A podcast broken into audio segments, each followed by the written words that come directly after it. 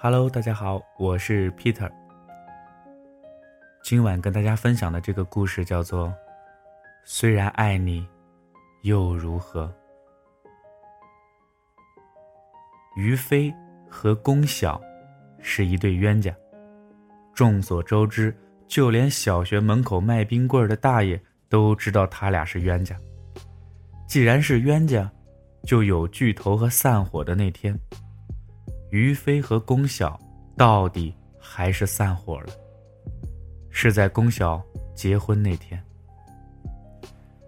于飞的父母跟龚晓的父母是同事，原来是一个厂子里的，又是邻居，自然熟得跟自家人一样。后来厂子倒闭，两家又合伙开了一个酒厂。于飞比龚晓大两岁。在龚晓还没出生的时候，两家就把娃娃亲给定了。虽然早就不是封建社会了，但两家这个关系也确实值得定这个娃娃亲。于飞和龚晓还很小的时候，两家大人就喜欢逗他俩。哎，小于飞啊，你媳妇儿好不好看呐？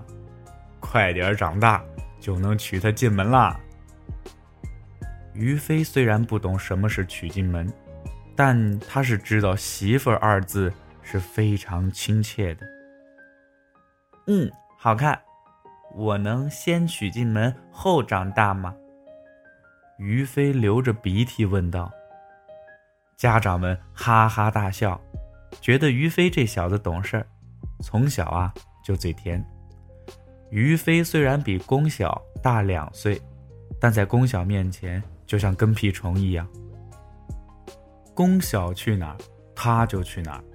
龚晓说：“我要吃鱼。”于飞立马就跳河里给他抓鱼。龚晓说：“我要蝴蝶。”于飞跑一下午抓了一袋子蝴蝶给龚晓玩。两个小孩是不懂什么叫娃娃亲的。后来上了小学，于飞每天都拉着龚晓的手一起走。时间久了，学校的同学就都听说了。每天放学，同学们就跟着他俩后边喊：“小相公，小媳妇儿拉着小手上学堂，小媳妇儿羞羞羞，小相公嘿嘿嘿。”开始的时候，于飞觉得这没什么，反正龚晓就是我媳妇儿。可要不怎么说女孩的心思你别猜呢？从那个时候开始，龚晓就开始躲着于飞了，上学也是分开走的。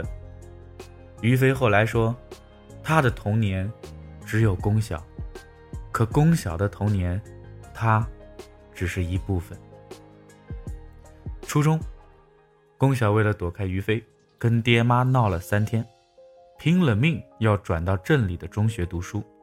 至此，初中三年，于飞和龚晓。也仅仅见了三次，还都是暑假的时候。于飞不知道龚晓为什么躲着他，就连龚晓的父母和于飞的父母也不知道。两个孩子总是不见面，当年娃娃亲的事，慢慢的也就没人再提了。可于飞一直记得。高中时，于飞和龚晓迅速进入青春期。龚晓变得叛逆，于飞还是老老实实的上学。后来，于飞学会了打架，是因为龚晓。龚晓高二的时候喜欢上了班里的一个男生，俩人偷偷的好上了。那时候的学生是不允许早恋的。慢慢的，班主任就知道了，把龚晓叫到办公室，问那个男生是谁。龚晓死活不说，那小子也没站出来。就因为这，于飞放学就把那小子给打了。因为那段日子正好是教育局下来视察，于飞顶风作案，本来是要开除的，后来好说歹说记了大过一次。于飞从此就像换了个人似的，不再跟着龚晓，不再见龚晓。于飞染了头发，打了耳钉，穿着漏洞的牛仔裤。一个星期不到，成了学校的知名人物。每次经过龚晓的班级，于飞总是转过头去，故意不看龚晓。时间长了，俩人就淡了，淡的就像普通同学，甚至连普通都谈不上。于飞高中期间换了许多个女朋友，成绩差得惨不忍睹。龚晓自那件事之后，一心放在学习上，成绩一路高飞猛涨。有天晚饭的时候，于飞的母亲随口说道：“你看看人家龚晓，学习成绩那么好，将来人家上个好大学，你呢？啊，还继续混呢？”于飞没吱声，低头继续吃饭，但心里已经做决定了。他要和龚晓上一个大学。于飞用了五个月的时间，终于成功的和龚晓上了同一所大学。可这依然没有什么用，龚晓仍然不搭理于飞，他终于成了一个名副其实的备胎。其实说于飞是备胎是不准确的，备胎是指那些还有希望在一起的人，可龚晓。从来就不给于飞希望，与其说是个备胎，倒不如说是一个破旧的、没人要的轮胎。其实于飞挺帅的，一米八几的个儿，干干净净的小伙子，背地里喜欢他的姑娘有的是。可于飞跟傻了似的，就认准龚晓了。很久以后。于飞有一次跟我说：“龚晓可能就是他上辈子欠的人，这辈子呀，他来还账了。”我说：“你太迷信了。”他低头笑笑，没再说话。大学四年，转眼就过去了。龚晓交了男朋友，后来分手了，但于飞还是单身。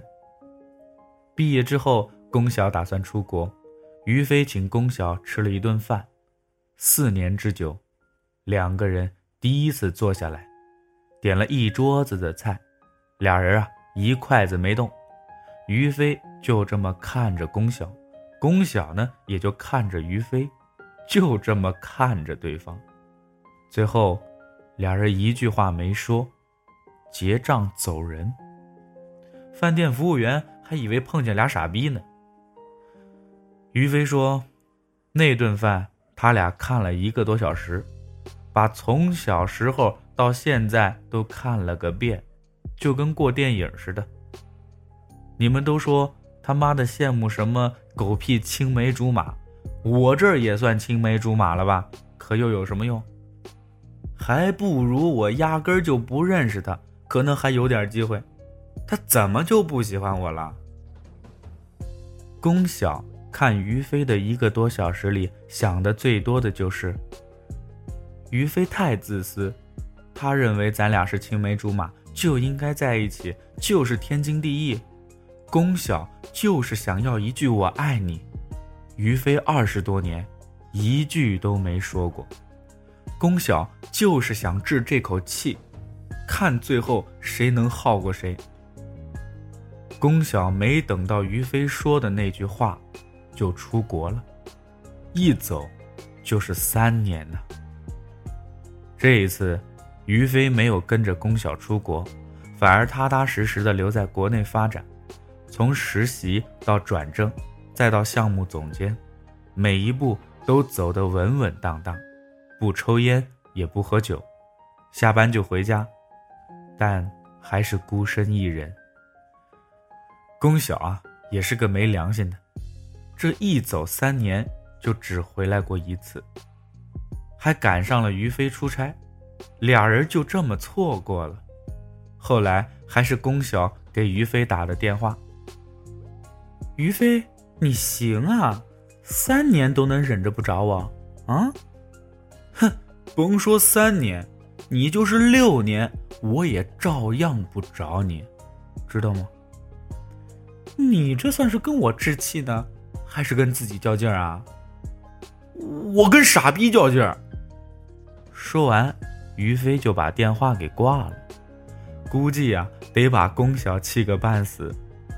但于飞似乎不在乎了。于飞依然每天安安静静的上班，直到春节那天，突然感觉胃疼，没当回事儿。后来公司体检查出胃里有阴影，有可能是胃癌，但还没确诊，医生也不好说。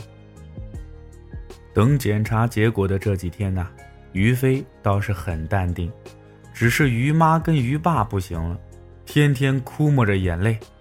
于飞安慰他爸妈说：“没事儿，准把您二老送走，不会让你们白发人送黑发人的。”晚上回家，于妈背着于飞，给远在国外的龚晓打了一通电话，说于飞病了，有可能是胃癌。龚晓二话没说，买最早的飞机直达国内。于飞正好在医院输液，当天的化验结果就能出来。正午睡的时候，龚晓冲了进来，跑过去抱着于飞就是哭，哭得上气不接下气。于飞从来没这么近距离的接触过龚晓，一时竟然不知道怎么办了。小心翼翼的捅了捅龚晓的肩膀，说了一句：“哎哎哎，还没死呢，留点力气行不行？”龚晓气得直打于飞，俩人啊欢声笑语，春光满面。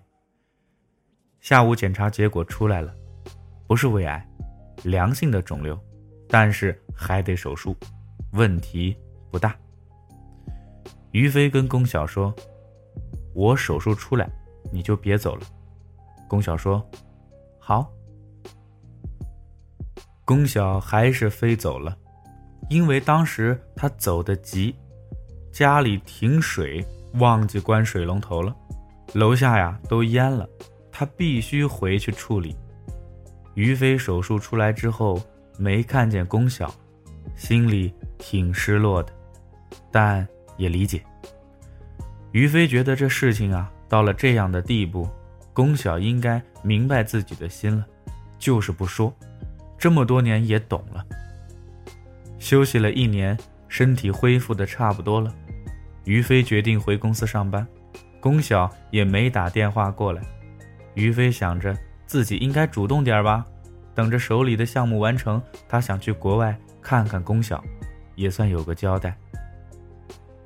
于飞跟龚晓的父母要了地址，半个月后就飞过去了，找了好几个地方才找到。到的时候已经晚上八点多了。于飞看见龚晓从车上下来，然后跟车里的男人告别，互相拥抱。于飞想冲过去，但理智告诉他，他没有资格和身份去质问。于飞没告诉龚晓他来过，待了一晚上，就回去了。回到国内之后，低迷了一段日子，然后跟各种各样的姑娘相亲，有网上的，有介绍的，有同事的同事，有朋友的朋友。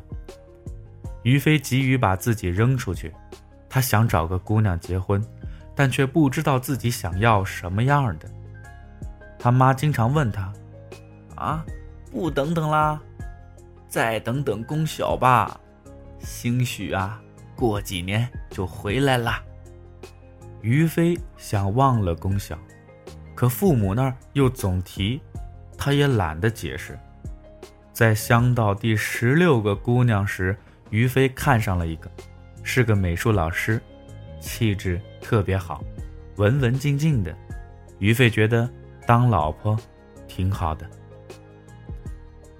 俩人啊，开始恋爱，给买花啊，看电影啊，逛街买礼物，总之情侣之间能做的、能给的，于飞都给了。他觉得这应该是爱情，至少他挺喜欢这姑娘的。今天的故事就说到这儿，咱们明天再见。我是 Peter，登录微信。添加公众号 “Peter 讲故事”，回复“于飞”两个字，给你看这个故事的上半段文字版。于飞这两个字怎么写？上面的图片有哦。